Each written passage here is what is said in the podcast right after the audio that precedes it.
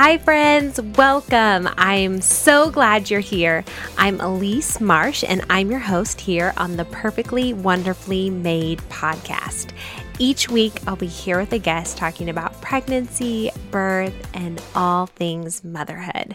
We'll share birth stories and talk about our journey into parenthood, the great stuff you guys, the hard stuff, and everything in between. I believe the journey to becoming a parent allows each of us a glimpse into the heart of a creator who so desperately wants us to know just how chosen, designed, called, and beautiful we are. He sees us perfectly, wonderfully made. So welcome, friends. Whatever you're doing today, sit back, relax, and be encouraged right where you're at.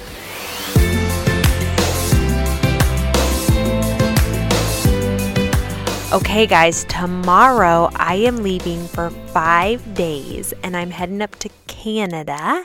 I'm going to a Young Life camp called Malibu. Some of you may have been there. It's an incredible place.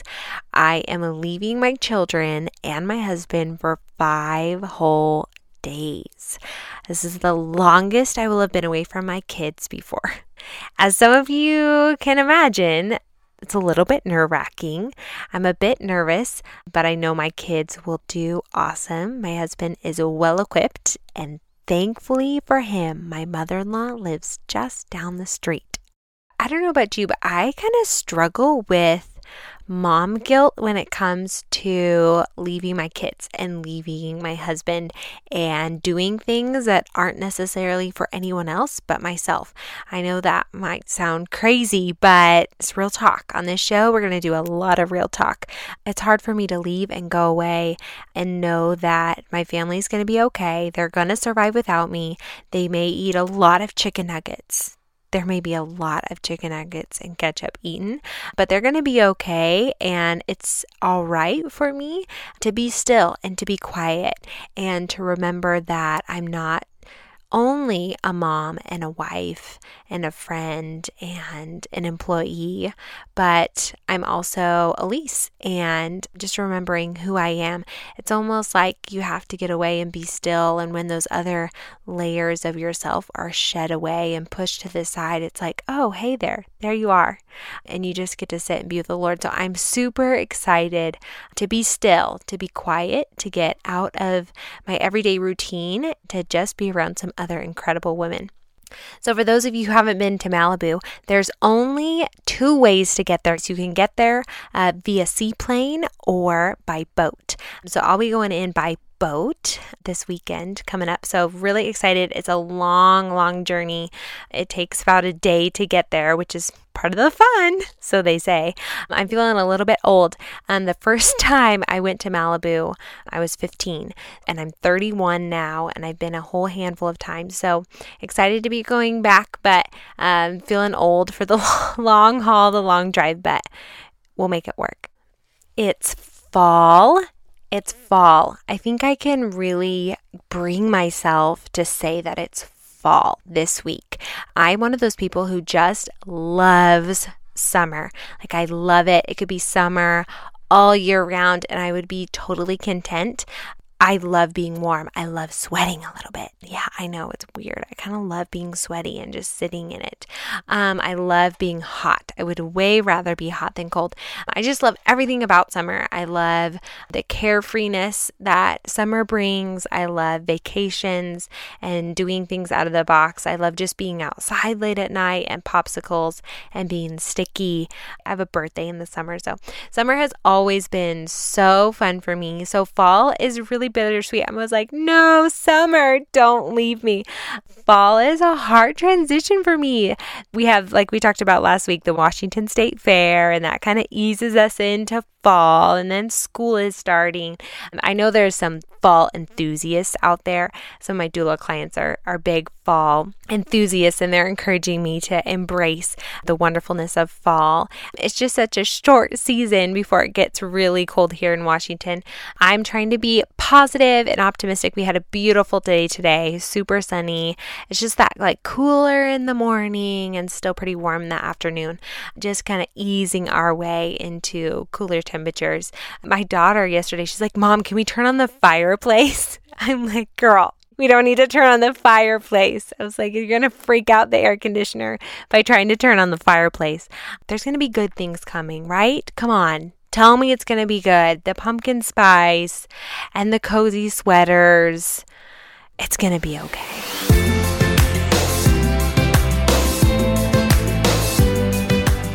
Today on my show, my guest is Mindy Renard. Mindy is a mama of 2 boys, ages 3 and 1. So she's got little people at home she's taking care of. She's a full-time working mama married to her college sweetheart of 8 years. Mindy was one of my very first doula clients. We got connected through a mutual friend, and I was thrilled to be able to attend both of her son's births. They were amazing stories, you guys. I can't wait for you to hear. After attending Mindy's first birth, her husband, Mike, and my husband and I all became dear friends, and we actually ended up living just down the street from each other in Puyallup. And at different times, we actually both decided to move again to Bonnie Lake. So we're neighbors again and just have loved being able to live life together, do the everyday things, have our kids be friends, and just enjoy this season together. They are amazing people. Mindy shares her journey with pregnancy loss and miscarriage and all the emotions surrounding becoming pregnant again, having her first baby. She shares her stories with both of her boys and talks about her plans for number 3, which is so exciting. I'll let her share all those things she's looking forward to with baby number 3. We chat about love languages and the importance of planning time away with your spouse. I know it's hard. It's so hard. I'm not awesome at this, but I love the example that Mindy sets with her husband, Mike. They're so great about being intentional. So I can't wait for you to listen. Here we go. I'm so excited that you're here. Okay, so tell everyone, where are we right now?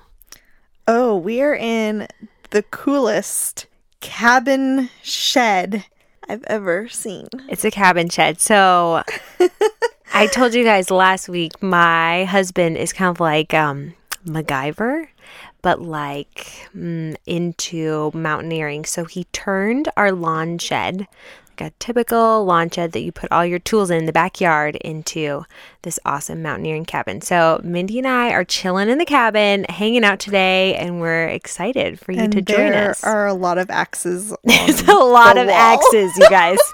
If anything bad happens, we're going to go to the cabin because we're going to have an armory back here. We will be able to defend ourselves with some ice axes. So be okay, guys. How long have we known each other? We met through a mutual friend. Right.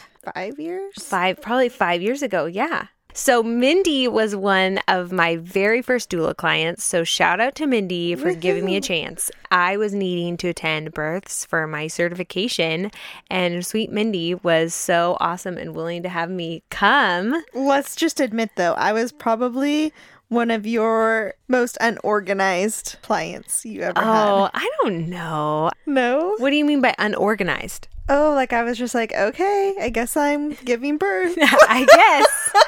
Yes, more just very free-spirited, go with the flow. But I would say most first-time moms are kind of like, well, you get two sides of the spectrums. You get the first-time moms who are like, whatever, I'm just going to show up and the baby's going to come out, right? Yeah, that's and then you get the other kind of side of the coin where you get moms who are feeling a lot more anxiety or more fearful or a little bit more panicky. And then they're the like Googler moms that are hearing these bad stories on Facebook and the internet. So it's like two sides of the story. So Mindy was definitely camp, whatever happens is cool, right? Yeah, you'd say so? For sure. So Mindy, tell everyone a little bit about yourself. How did you meet your husband? We met back in 2005. We were both going to high school, different high schools. So you were like seniors in high school? Yes. Okay. Mm-hmm. 2005 seniors. Yeah. Yes. I graduated in 2005, so I got There's 2 different stories to how we met. The first one is I went into his work at the mall. And what was he doing at the mall? What was he working at the mall? He worked for Champ Sports. So I went in there to see a different guy that I was dating. Oh. But Michael just happened to be there, said hi. I mean, he was cute. He was cute. He had that going for him, too. So anyways, fast forward, I don't know, 2 or 3 months or something. And we found each other on MySpace. Jeff and I kind of had a good start to our relationship on MySpace as well. There was some profile picture changing and messaging going on in the beginning. Instant messaging. Yes. When Jeff and I first started dating, we hadn't really had the DTR, determine the relationship talk. And one day I'm looking on Jeff's MySpace, and it all of a sudden it goes from single to in a relationship. Ooh. There was no conversation about it and at all. It was just single to in a relationship. And I'm like, who are you in a relationship with? I hope it's me. But if it's someone else, we are in big trouble. No kidding. I called him up. He's like, well, I was kind of hoping I was in a relationship with you. And I was like, so are you trying to say you want to be my girlfriend? I totally just made him say the words. So that was, MySpace was pretty crucial in those early days for us. Seriously, us too. So that's how we met. And then one day we were like, okay, let's meet in person. So we went and met at Jamba Juice. And Jamba Juice. I know. Cool, huh? That's awesome. We dated the rest of that senior year of high school. And then, the rest is history. Wow. How long did you guys date before you got married? Oh, gall. I went off to college for 2 years in Oregon, and he stayed here. And then we got engaged while I was there, which totally weird, So you got engaged when you guys were living separate, living in different cities? Yeah. Oh, wow. That's awesome. I know. So Michael was like, I got to hook this girl. I got to get her. No kidding. Yeah. So we got engaged while I was away, and then I moved back home. We were engaged for 2 years. That's a long time. Yeah. I don't think I knew that. Yeah. How did that go? How was it? We were together for 4 years before we actually got married. Oh, wow. That is a long time. But you guys were young. Young, yeah. So how was that 2-year engagement? Was that hard or? That was hard, yeah. But I had moved back home probably a year after we got engaged. Okay. And then started going to school at UW. Seattle? Tacoma. Yeah. Yeah, and then we got married and... So how long were you guys married before you got pregnant with With my first son? 4 years. 4 years when I got pregnant. Yeah, 4 years when you got pregnant. Yes. That's awesome. So you guys had a good chunk of time there, just being married. Good chunk of time that a lot had happened before we actually... Yeah. Okay, so tell everybody, how many kids do you have? How many pregnancies have you had? I have had 5 pregnancies. 5 pregnancies. Have 2 babies in heaven and 2 babies here. 2 babies here. And that didn't add up. That didn't add up. Mindy, we're missing one. Oh, there's one in my belly. There's one in your belly. Okay. Do you mind sharing how pregnant are you, Mindy? Because you don't look pregnant. So tell us. No, I am only 12 weeks pregnant. Congratulations. Yeah, thanks. That's super exciting. Okay, so you have 2 babies here. What are their names and what are their ages? Yeah, Micah is 3.5 and Milo is 18 months. 18 months. Yeah. So your youngest son and this new baby will be about 2 years apart. About 2 years apart, yeah. That's awesome. Oh, that's a lot of kids. You can do this, Mindy. Within 4 years. You can do this, yes. Okay, so talk to me for a second. How was that season when you were kind of navigating trying to get pregnant, trying to have babies, your pregnancy loss? What was that season like for you and Michael? Oh, that season was exhausting. There was a lot of growth there, just personal growth, relying on God, trusting that He had a plan, not giving up. I think that's probably one of the hardest things, Yeah. I had one miscarriage, After the first one, you're kind of like, okay, I can do this again. Right. No big deal. And then after the second miscarriage, it's like, oh, wait, maybe something's wrong with me. Maybe this isn't the plan. So, that was tough season. Yeah. So how did you guys kind of push past that You just kept trying after the second miscarriage, and then here comes Micah? Yeah, or I guess we just never really stopped trying. Okay. I mean, there was definitely a period in there where I was like, I need a break. Like, yeah. I need some healing time. Yeah. My heart needed to heal a little bit. And in that same time frame, Michael got sick with ulcerative colitis. Oh, that was around the same time. I didn't realize that. Same time frame. Yeah. So that was tough, too, just because there was a lot going on health-wise for both of us. So we prayed a lot. Yeah. We prayed. That's awesome of you guys to be like, come together, though. Yes. I think that sometimes can be such a point of contention for couples, too, that, like, season of, you know, infertility or trying to conceive is really just emotions crazy high. Yes. And we had a great support system. Yeah. That makes a big difference. Our parents were there for us 100%. And they knew that we needed that support and kept going to church and kept being mentored by good people. And yeah, you need that for sure. You do. Switching gears a little bit, what was your kind of family history, family birthing history? Obviously, you had had those two miscarriages and then, you know, leading up to your pregnancy with your first, you know, son, Micah. What was that like for you? Like, what was kind of that birthing history that was kind of passed down to you from maybe your mom or, you know, your aunts or... None.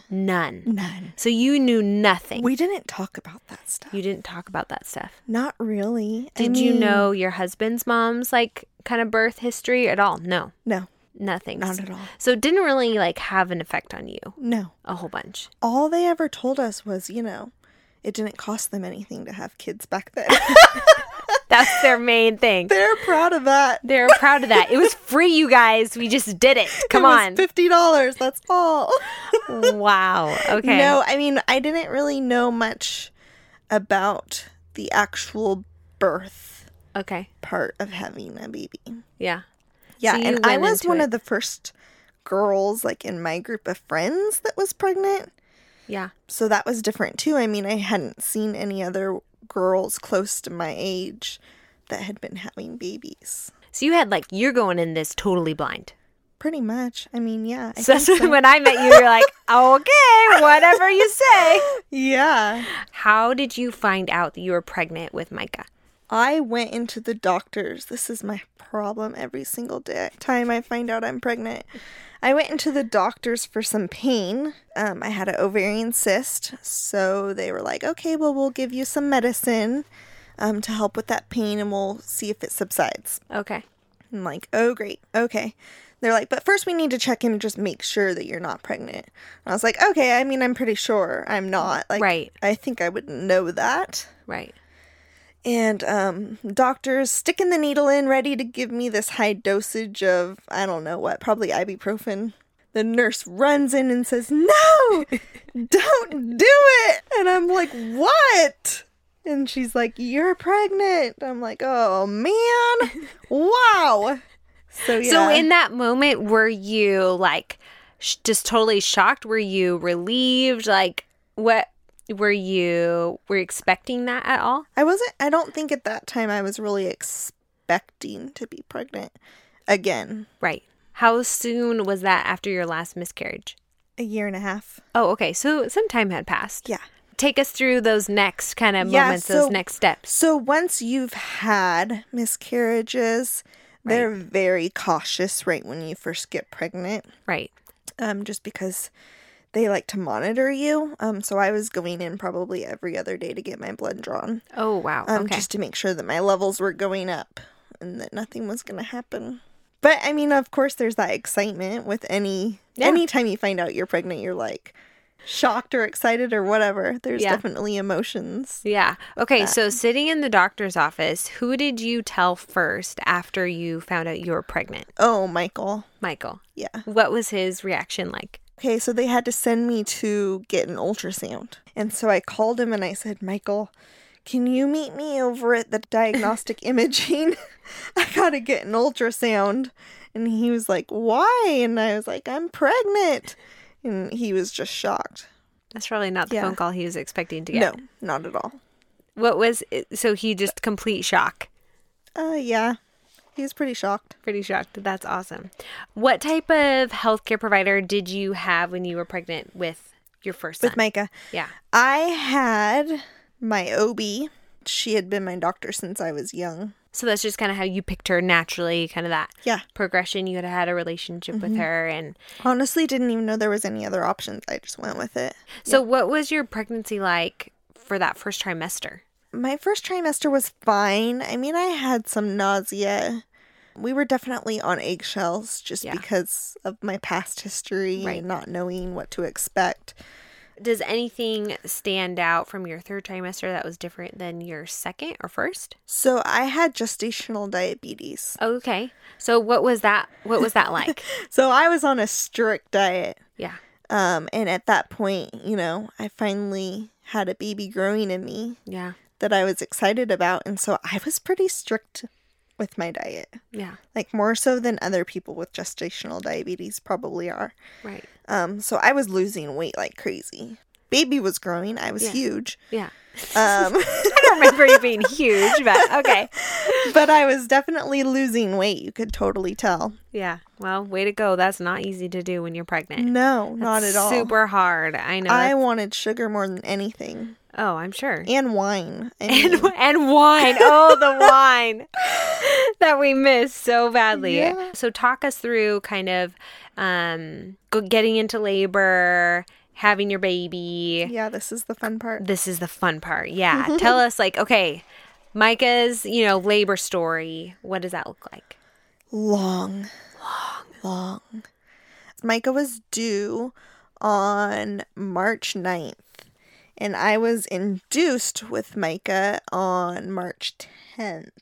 Why were you induced? I was induced because I had gestational diabetes. Okay. Is what I was told. And I was a day late. Okay. So they don't normally. They didn't want you to go over your due date. They don't normally let you go over your due date. Okay. With gestational diabetes. Okay. I was induced with Pitocin. Okay, so what was that like? It was very slow. Like you walk in and they're like, okay, let me see if I can find a room for you that's ready. After you wait a day for them to actually call you and tell you to come in, you know. That waiting. That waiting just terrible. Silly. And it's not like you have any pains or anything. It's not like your body's not ready. You're just showing up. They put you in a room. It takes them a couple hours before they even give you your drugs. Meanwhile, I have my mom, Michael's mom, Michael, Elise, Stephanie. I have a whole entourage there. Like. You did have an entourage. I remember showing up and be like, oh, wow, you guys. Like, this is the beginning and nothing's even happening. Nothing's going to happen. You had a crew. 15 more hours.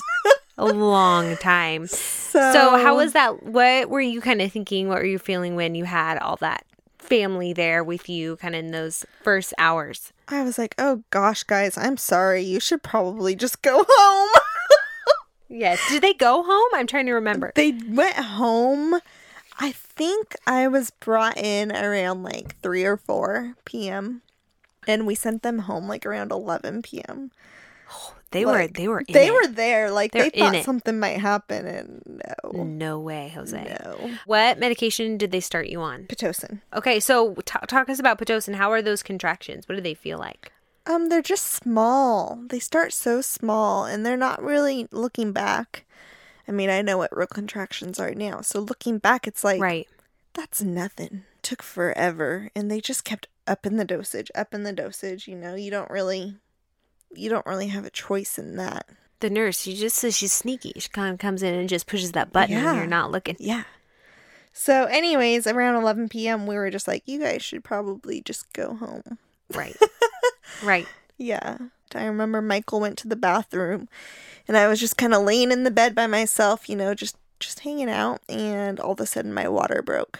And I was like, wait, whoa. What was that? What was that?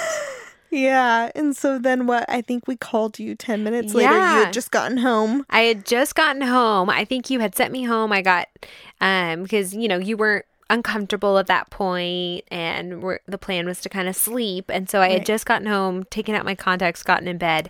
And then Michael called me and was like, her water broke and she wants you here. And I'm like, all right, let's do this. Okay, I'm coming back. So my water broke, and then I think I started feeling pretty good contractions. Right, yeah. I think you're right. Not like horrible or anything, just, you know.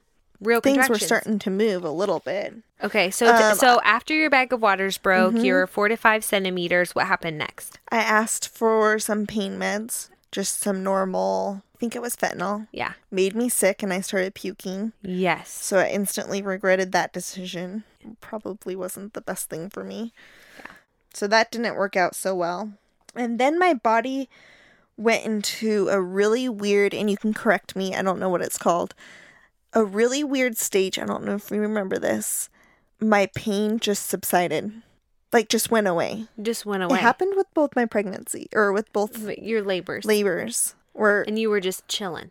All of a sudden, just everything disappears. Just kind of stops. You can still see the contractions on the screen, but, like, your body just stops. You get kind of like a rest.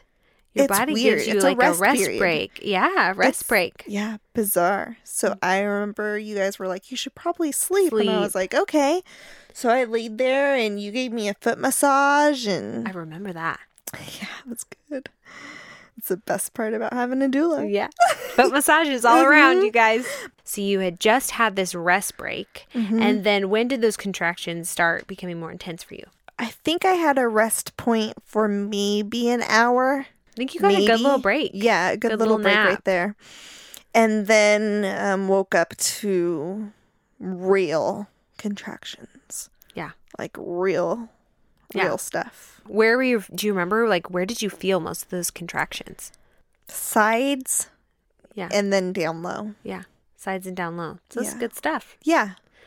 At that point, were you coping? You feel like you were coping pretty well with your contractions? I was coping pretty well, but there were so many people in the room. Right. My mistake. Yeah. I was just kind of done with it. I think I had been there 20 hours. At that point in the hospital. And I was just kind of done with it. So I asked for an epidural. Was that helpful? Okay. So my opinion from that experience was that it was helpful up until after I delivered, and then it was a pain. Yeah, pain in the booty. Yeah. Let's say the back. But I also fully believe that it prolonged that process. Like, it totally set me back. So you feel like you're feeling like it slowed things down a lot for you. Oh, for sure. It probably set me back a good 2 or 3 hours. First time mom is the hardest part is getting to what we call active labor. That 6 centimeters of dilation is just the longest typically part for most people. And then usually after 6 centimeters or active labor, you know, things progress at a more steady pace. Not always, of course, but that first part can be really long. And sometimes we think to ourselves, gosh, is this normal? Am I okay? Is my body working? And it's like, yeah, it's working. It's just, sometimes it's just a long part. Honestly, I do not remember ever feeling like, from that point forward, like, I'm ready to give birth. What was it, just mental preparation, or you weren't feeling mentally ready, or what do you mean by that? I mean, I couldn't feel my body, so it's not like I could feel my body say, okay, you're ready to start pushing, or you're ready to start giving birth. So you had no urge to push at all? Not at all. All of a sudden, a nurse walks in and says, your doctor's on her way, and you're going to start pushing. Let's practice. And I was like, what? Okay, I guess, you know, like. I mean, I didn't feel anything. So. Right. So you had a pretty dense epidural, Mindy. I guess. Yeah, that's a pretty dense epidural. You got no urge to push. No, nothing. Wow. Okay, so talk to me. How was pushing? Horrible. So what was horrible about it? Just because, I mean, I couldn't feel anything. Right. That's the first problem. Second problem is everyone kept saying, you need to push. And I thought I was pushing. You're like, what are you talking about? I am pushing you guys. Like, so what? I did a lot of loud growling, but they seemed to think that I wasn't really doing anything, and I thought I was. But you can't feel the bottom half of your body, so you don't know if you're really doing anything hard enough. When you have a super dense epidural like that, it's really challenging to focus your energy enough into one specific place to know how to push and where to push and the right type of push, because there's a very specific way to push out your baby. Yeah. Very true. You definitely pushed a solid 2.5 hours. Yeah. At some point during that pushing, I guess they kind of thought I wasn't breathing right. So they did put me on oxygen. Yeah, I think the oxygen was more for your baby, giving baby a little air. Because when we put oxygen on mom, it really sometimes helps babies to recover from that pushing phase. Because pushing is hard on babies, too. Yeah. You know, it's a lot of work, too, for that baby. So you got some oxygen. Got some oxygen in me. I mean, I guess I pushed hard enough to where baby started coming, but not really. They couldn't find Micah's heartbeat. So, yeah, they got the vacuum out and they yanked him out. What was those first moments when you had Micah on your chest? Yeah. Relief. Yeah. A lot of relief. A lot of relief. Yeah. I got to hold him. I mean, it seemed way too fast. It was probably maybe 5 minutes and they took him away from me. Oh, okay. Where did they take him? Just right. I mean, near me. Just not close enough. Yeah. Yeah, not close enough. Nothing is close enough except for your baby on your chest. Yeah, I could hear him crying, and they were just checking his vitals and all that stuff. So, I mean, and of course, right when the baby comes out, everyone leaves you. Natural instinct. Right. So both the moms and Michael went to be with Micah. How were those first couple hours after he was born? What do you remember about kind of those early postpartum moments? Okay, so I was so drugged up. Yeah. Like, I feel like I really didn't get to remember a lot. Too much. Weren't super clear-headed. No, not at all. I remember holding him, and I remember immediately trying to nurse him. Right. Which was good, and he did nurse really well. But yeah, I mean, it's kind of blurry. Yeah, kind of a little fuzzy. I think my most memorable moment was when I got to be in the room by myself. With my baby. You're soaking up those first few moments. Yeah. Getting to know him and his little fingers and his little toes. And the clarity comes back to your brain. And... Right. You can feel a little bit more movement in your body and all of that. Yes. Yeah. That's super. Those first hours are just so precious. Yeah. Being a first-time mom, going in for an induction, sounds like you didn't necessarily love your experience. What was different about your birth that you were totally surprised about? How long it would take for an induction. For an induction, for sure. Yeah. And how much an epidural would set you back. Yeah. I guess just the time frame in general. Like, I had no clue. Yeah. No clue that it was going to be that long of a process. Right. So just like maybe that realization that it wasn't going to be quick and it wasn't going to be easy. So how did your birth experience shape kind of your entrance into motherhood, especially as a first-time mom? I don't think the birth experience really shaped anything for me. Yeah. I kind of let that go at the door. You're like, see you later. Once I got home, I felt like I was doing my thing really well. And I had such a great support system, people feeding us, people coming to our house. So helpful. Feed me. Yeah, it made my transition into motherhood, I feel, went really smooth and well. So how did you find out you were pregnant again with your second son? I don't remember why I went to the doctors. But I did. Again, I'm going to the doctor for something. Yes. I feel like it was probably a urinary tract infection. Oh, good old UTI. I went there for some reason, and they tested my urine, and there I was pregnant again. It seriously is an issue for me. How old was Micah when you got pregnant with your second baby? Micah was a little over 1. Okay. So he's small still. Yes. So were you guys planning to have your kids close? Yes and no. I mean, we had that conversation like, oh, maybe we should just have another one so that they're close in age. It would be kind of fun. You know, we wanted them to grow up together, being best friends. You know, you think about those things about them later down the road. Yes and no. I mean, we definitely were ready to have another baby. We just didn't think Milo would arrive that quickly. Sure. Oh, yeah. Okay. So do you remember, how did you tell Michael that you were pregnant?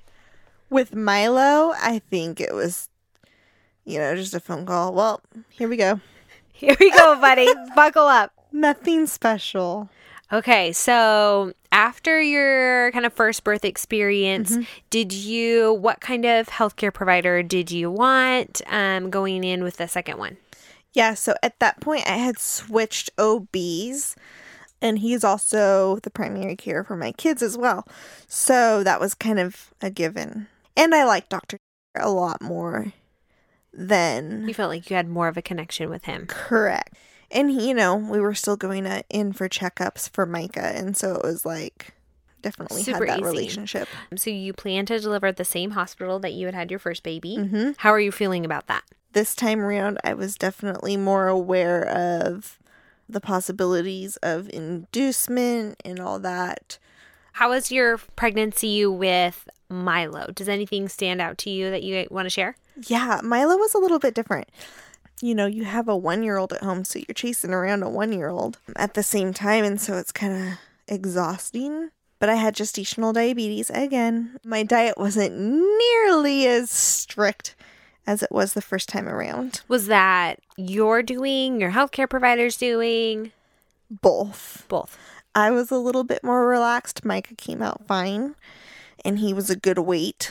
Right. He was a 7-pound baby. It wasn't like he was a chunker. Exactly. I was a little more relaxed. You were a second-time mom. Yeah.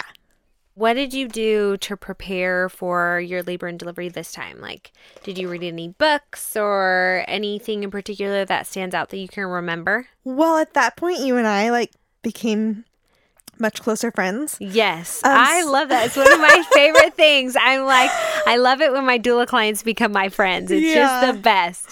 So I definitely, talked to you a lot more about this one than I had with Micah. And I asked a lot more questions just to be a little bit more mentally prepared. When did you first realize you were in labor with Milo, your second baby? Yeah, okay. I love Milo's birth story. It's a good one. No offense, Micah.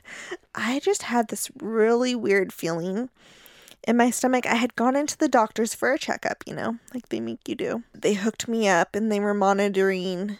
They were Braxton Hicks, but they were so consistent that they kind of thought it might be pre-labor. So we were monitoring that, and Dr. was like, go home, eat some spicy food. I hope I see you in labor.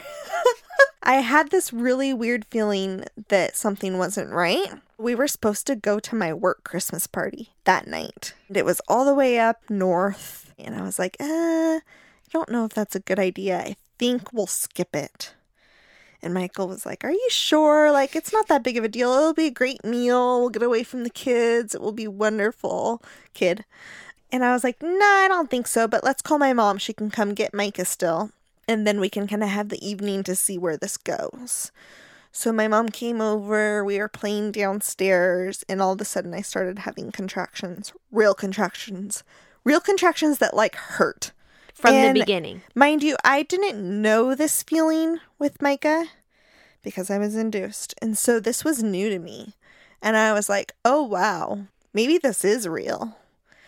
So my mom took Micah and we hung around at home for a couple hours, I think, and called you, and you said, okay, well, let's just kind of see where it goes within the next couple hours or whatnot, and we'll make a decision.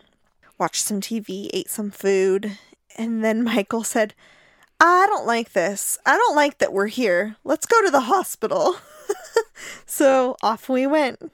I met you guys at the hospital. Yeah. And you had just got out of triage. And so they wanted you to walk around for a bit. Yep. They said, walk around for an hour. We'll decide if we keep you.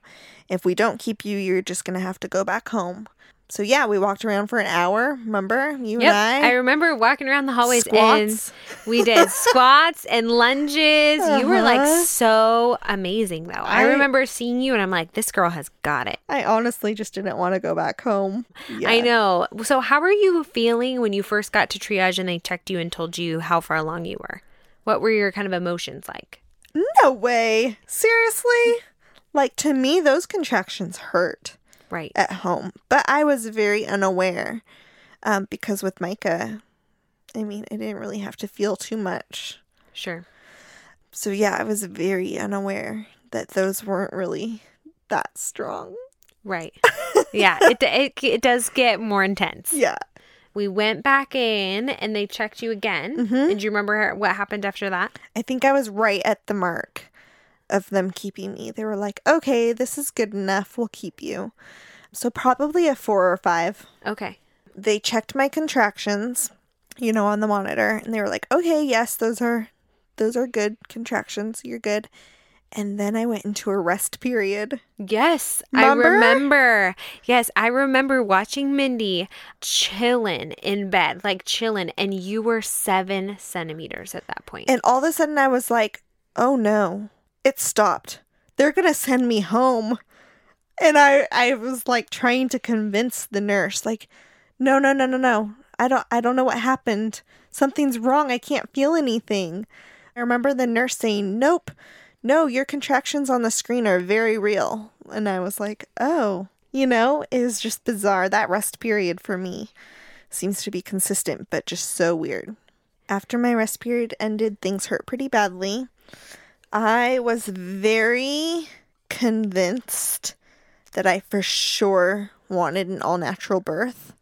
At that point, I knew I could do it and I wanted to experience that. I think we got right into the tub. Yeah, I remember correctly. Your contractions kind of kicked in a little bit, and I said, okay, let's get in the tub. Let's try this out and see if this is helpful for you. Yes, and I liked the tub. I'm pretty sure I really liked the tub. Yeah, you did awesome in the tub. Yes, until I started puking. Right. I caught the puke. Yes, so did Michael's foot. Right. I remember Michael being like, whoa, how did you do that so fast? And I'm like, well... I kind of know when it's coming. Yeah. You carry those little blue baggies around with you. Yeah, I'm a puker. You know, we did some wall resting, Michael rubbing my back, you kind of guiding him and telling him what to do. That was so helpful. I wanted my water broke so bad. But you never voiced that, correct? Or did you tell? No, I did several times. I felt hopeless that nobody was going to break my water because I just felt like if I could just have somebody break it, we could get this done with. Right. Because your contractions were really intense at that point. Mm-hmm. You've been throwing up. These were hard transition contractions. You were really working hard. Yes. Once I kind of decided that wasn't going to happen, you went to go pump. I went to go pump. I went to go pump. Yes, I went to take a pump break because I was still nursing my little guy at that point. Yes, so you went to go pump. The nurse comes in and says, okay, I'm going to check you while she's gone. I was like, great, perfect timing. I don't even remember what I was at. I think I was like at an 8. And at that point I said, I want my water broken so badly. And she said, okay, I'll do it. And I didn't know at that point that nurses aren't really supposed to do that. Yeah, it's certainly out of their scope for sure. No question. Yeah. And there was not a doctor on staff that could come do that for me. So anyway, she goes and grabs a package, tells Michael to open the package for her. Which is so crazy that usually the nurse is opening the, you know, the instruments for the healthcare provider. So Michael opens this package, which I guess is like a needle, and she goes up in there and breaks my water. I am out of the room this whole time. Yes. I had no idea any of this was happening while I was pumping. Yeah, she definitely planned that, in my opinion, and I didn't know any better. So in my mind, I was like, gosh, I wish I would have known a nurse could do this a long time ago. That's unacceptable. But she did it anyways, and she said, don't tell anyone that I did this for you. Wow. Yeah. So my water broke, which was great. I was so relieved with that at the time. And then things got crazy. So tell us what happened after your bag of waters broke. After my bag of water broke, the nurse said, okay, this would probably be a perfect time to give you an epidural. And had you communicated to her that you wanted an epidural, or did she just offer that to you? Okay, so I think at some point in time while I was having crazy contractions, you know, at some point in time I had communicated that an epidural might be an option. I don't remember when that happened. I'm pretty sure I communicated that, but I'm not positive. I think you were, it was when you were in the tub right before you're kind of 8 centimeters throwing up, and you're like, I think I need an epidural. And I believe your nurse translated that as, I want an epidural. Yes. And that was what, maybe like a couple hours before, like... Right. I kind of had forgotten about it, to be honest. Right. You were coping really well. Yes. You were doing amazing. I kind of forgot about that whole thing. And I was like, okay, if you think I need it, yeah. I mean, bring them in. You were still gone. That darn pump break got me. Never again. This happened very quickly, though. Very quickly. All a matter of about 10 minutes. Yes. He comes in. You know, you sit on the edge of the bed. He's putting the needle in. There's tape all over my back. So I had come back in the room while your bag of waters had been broken, but I didn't know that. I didn't know that your nurse had broke your bag of waters. Yeah. And I come back in, and there is a cart and an anesthesiologist in your room. And I'm like, whoa, what just happened in the last 10 minutes? Like, we were fine. Everyone was coping fine. I was, very sternly asked to leave the room right away. And I said, okay, I will be right outside. Let me know, when I can come back in. Mm-hmm. And so I'm down the hallway, and the anesthesiologist was in the room trying to get your epidural set and prepared and to talk us through kind of what happened in those next moments. In those next moments, I was sitting on the edge of the bed holding Michael's hands, and I was pushing. You were going for it. Full on pushing. Was your healthcare provider in the room at that point? No. He had not returned from his Star Wars premiere. It was me, Michael, the anesthesiologist, and the crazy nurse. And the crazy nurse kept telling me, do not push. Do not push. And you cannot tell a woman that's delivering a baby not to push. I mean, oh, no way. How do you hold that in? You don't.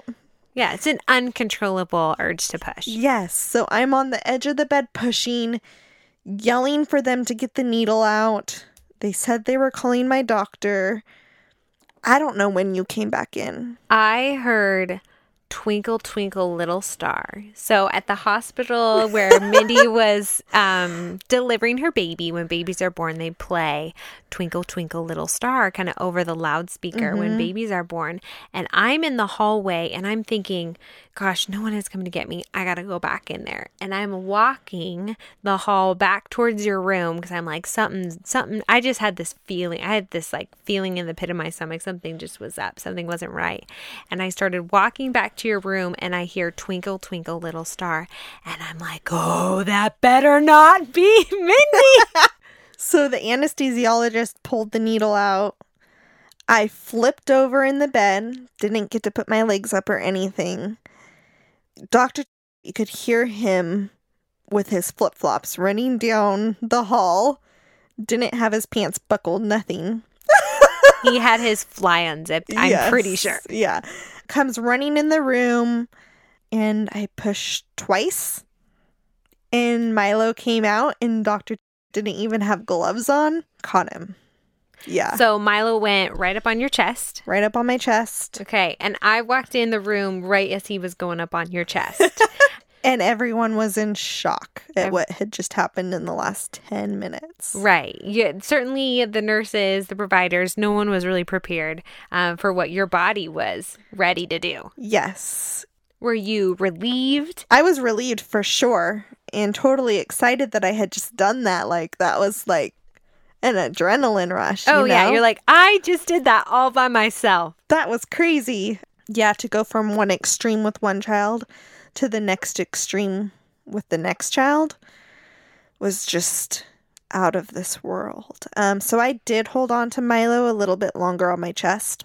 How was breastfeeding, that postpartum period, those first early weeks after you had your second son? What was that like for you? Breastfeeding was great with Milo. He was a hungry eater. Milo also slept a lot, which was awesome. Our transition home was pretty good. Luckily, we had a great support system again that people took Micah to do fun stuff while we were sleeping.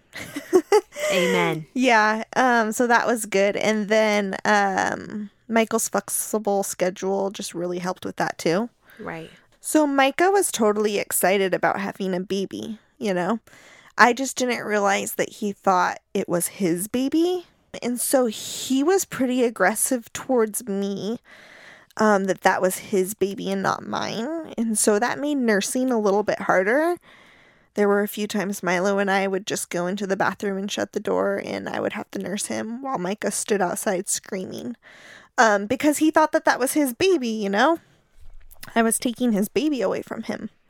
You've done the transition from one baby to two baby. What, words of wisdom, encouragement, or advice would you have from moms out there who are pregnant with one and about to have their second baby or third? Talk it through with your younger child. Yeah. Ahead of time. Make them aware of what to expect, what you're doing when you're nursing your baby so that they understand that. Especially if you want breastfeeding to be successful. Teaching your younger child is probably the best thing you can do. Yeah, that's great. Great words, Mindy. Great words. You have two little boys at home and you're pregnant with your third. Yes. When are you due with your third baby? I am due with my third baby March 31st, 2018. How did you discover you were pregnant? Again, I went to the doctor.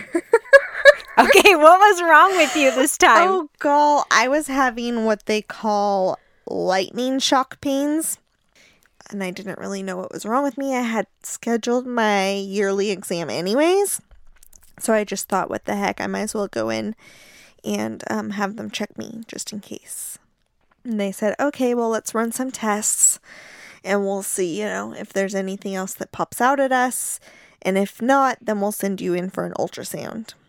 I looked the nurse straight in the face and said, if you tell me I'm pregnant, I will freak out on you. What did she say? And she just got this blank stare on her face. And she was just like, okay, let's just hope that doesn't happen, I guess. They told me they tested to see if I was pregnant, but they actually never told me that result. I'm pretty sure they knew. They just didn't tell me. So I went in for an ultrasound. Ultrasound came back fine. They didn't see anything. Exactly 1 week later, my friend Stephanie said, well, you should probably just take a pregnancy test. And I said, no, they would have seen something on the ultrasound. She said, just do it. So I went upstairs. Everyone was downstairs. I took a pregnancy test and it was positive. Were you in the bathroom by yourself at that point? Yes. Stephanie was out in the bedroom. But yes, so she was hovering. She was. And she came in and I used some profanity. Okay. And yeah, I was shocked.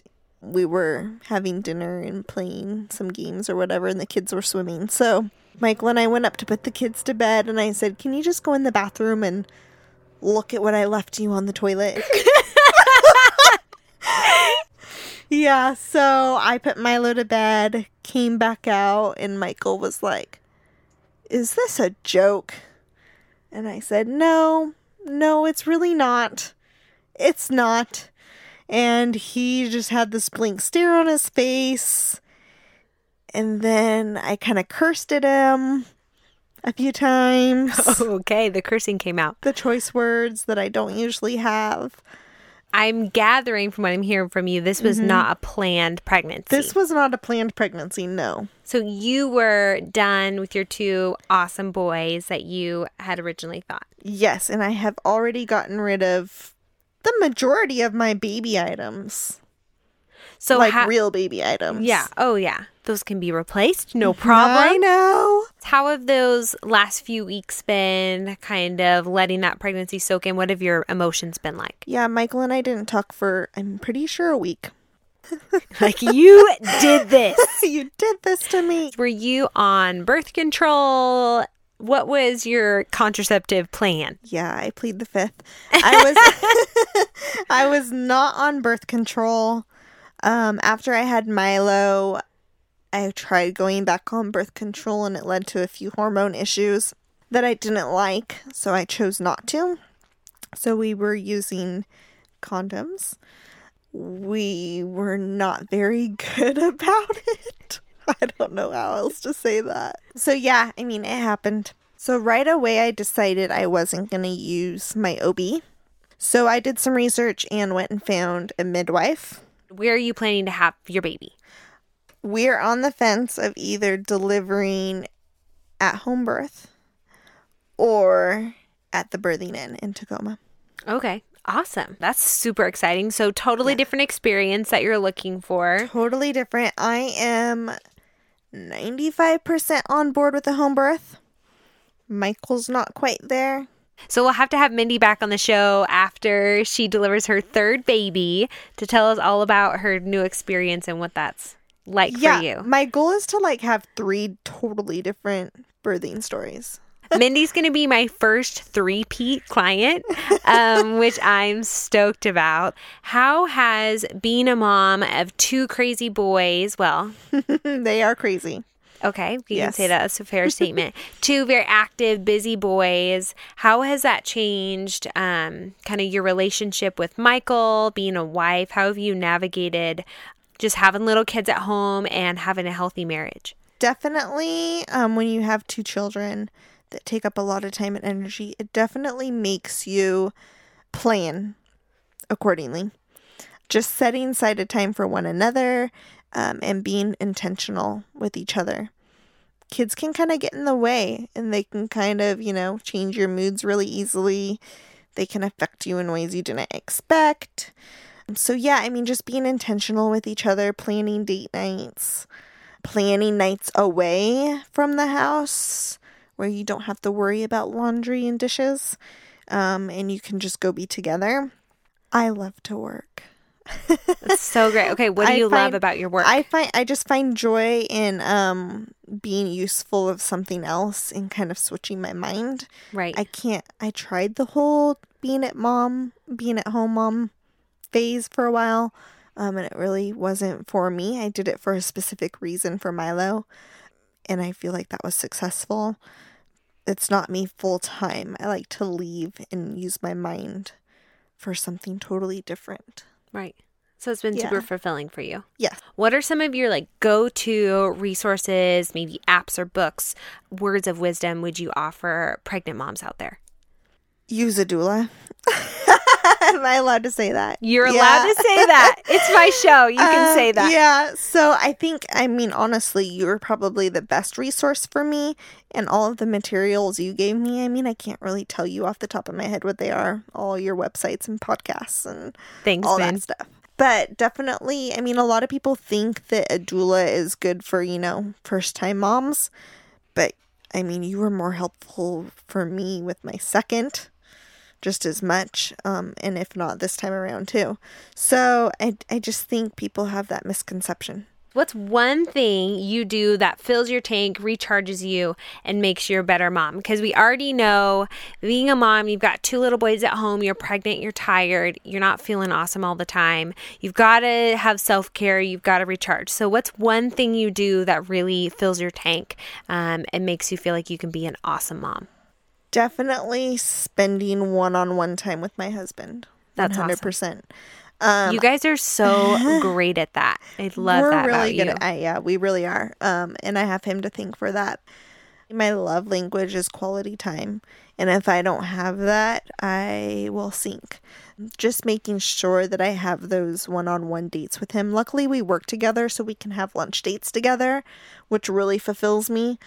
So just that one-on-one time with my husband really, really does it for me. Quality time is definitely one of my top love languages as well. So we've been talking about love languages. I'll link to this in my show notes page, but Gary Chapman has a wonderful book, The Five Love Languages. I would encourage all of you who are in a relationship, maybe even with your boyfriend or your fiance or your husband, to read that book and really understand the way that we receive love is the way that we often like to give love, but that's not always the same for our spouse. Knowing your love language is so huge. So I think that's incredible that you and Michael have got that unlocked. You're like, okay, we know we need quality time away.